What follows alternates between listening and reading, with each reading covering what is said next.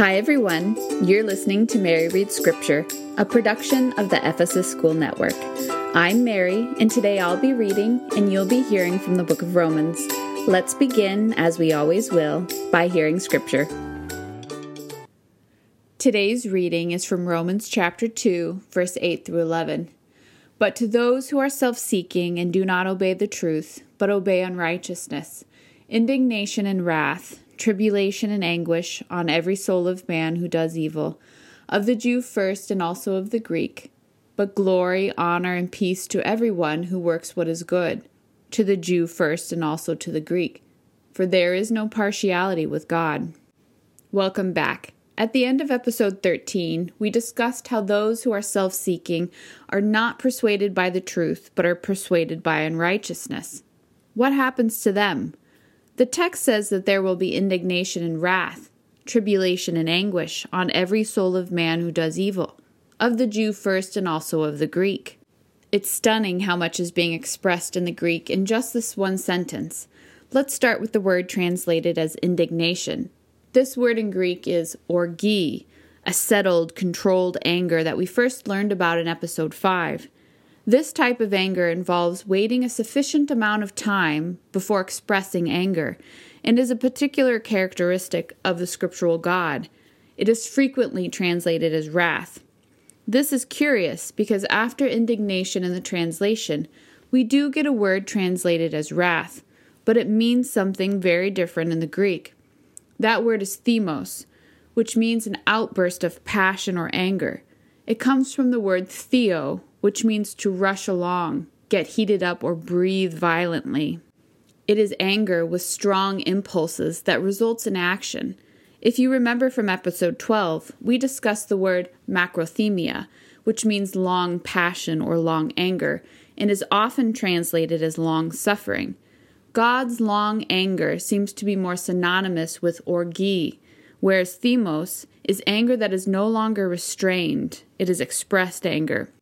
Here, those who are persuaded by unrighteousness instead of the truth will encounter both God's settled indignation, orgi, and his unrestrained anger, themos, his expressed anger.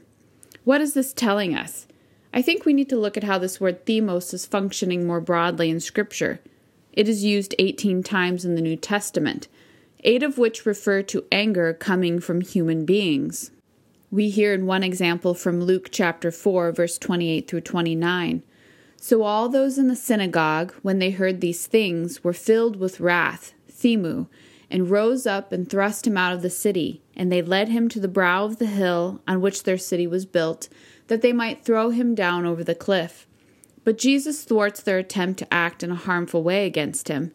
Then, passing through the midst of them, he went his way. Aside from referring to the anger of human beings, themos is used once to refer to the anger of the devil, diavolos, and another in conjunction with the fornication of Babylon. Both examples are from the text of Revelation.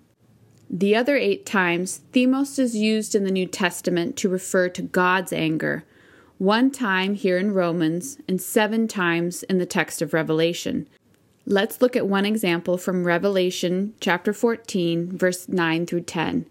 Then a third angel followed them, saying with a loud voice, If anyone worships the beast and his image, and receives his mark on his forehead or on his hand, he himself shall also drink of the wine of the wrath of God, themu tu theou which is poured out in full strength into the cup of his indignation, orgis.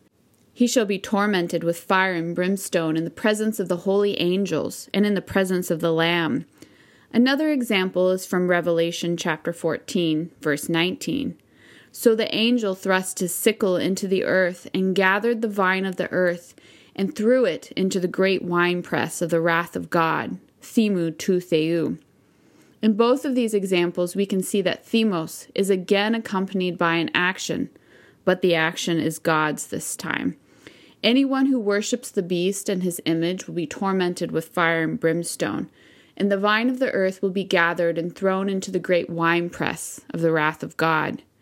We can see from both of these examples that the scriptural God's long anger, his patience and leniency, comes to an end specifically and predominantly in the text of Revelation. Let's move on and look at the words translated as tribulation and anguish in verse 9. Both of these words in English really don't fully express what is being communicated in the Greek. The word for tribulation is thlipsis and is used to mean persecution, affliction, or distress. Properly, it means pressure in the sense of constricting or rubbing together. It is used to express a narrow place that hems someone in or an internal pressure that causes someone to feel confined. The word translated as anguish is like it. This Greek word is stenochoria and is used to communicate narrowness of space, difficulty, great distress, or anguish.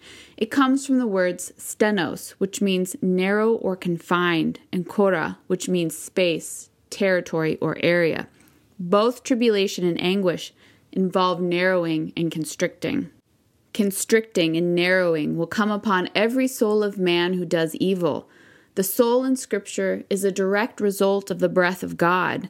The word for soul in Greek is psyche and means the vital breath or the breath of life.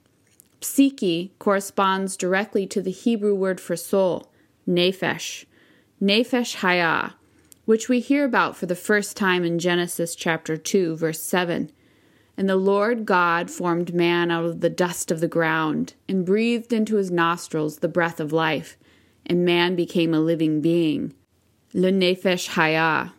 The soul is then the direct result of God breathing his gift of life into what he has formed from the dust of the ground, thus making an ensouled being.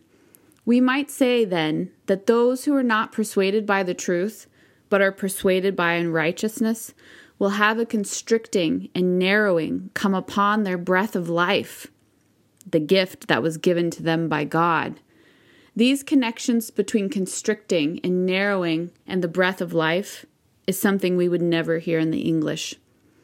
But glory, honor, and peace to everyone who works what is good, to the Jew first and also to the Greek, for there is no partiality with God. The Greek word translated as partiality is prosopolepsia and means respect of persons or favoritism. It comes from the words prosopone, which means the face or countenance, and lambano, which means to take or receive. If God shows no partiality, then he does not take or receive the face of either Jew or Greek. God does not have a preference for whose face it is. He is concerned with action specifically the actions of everyone who works for what is good. After all, there is only one face, one countenance that matters in Scripture. And that's the face of the one who either breathes life into his creation or breathes violently and acts accordingly. That's all for today. Thanks for listening. I'll see you next week for a new episode of Mary Reads Scripture. Bye.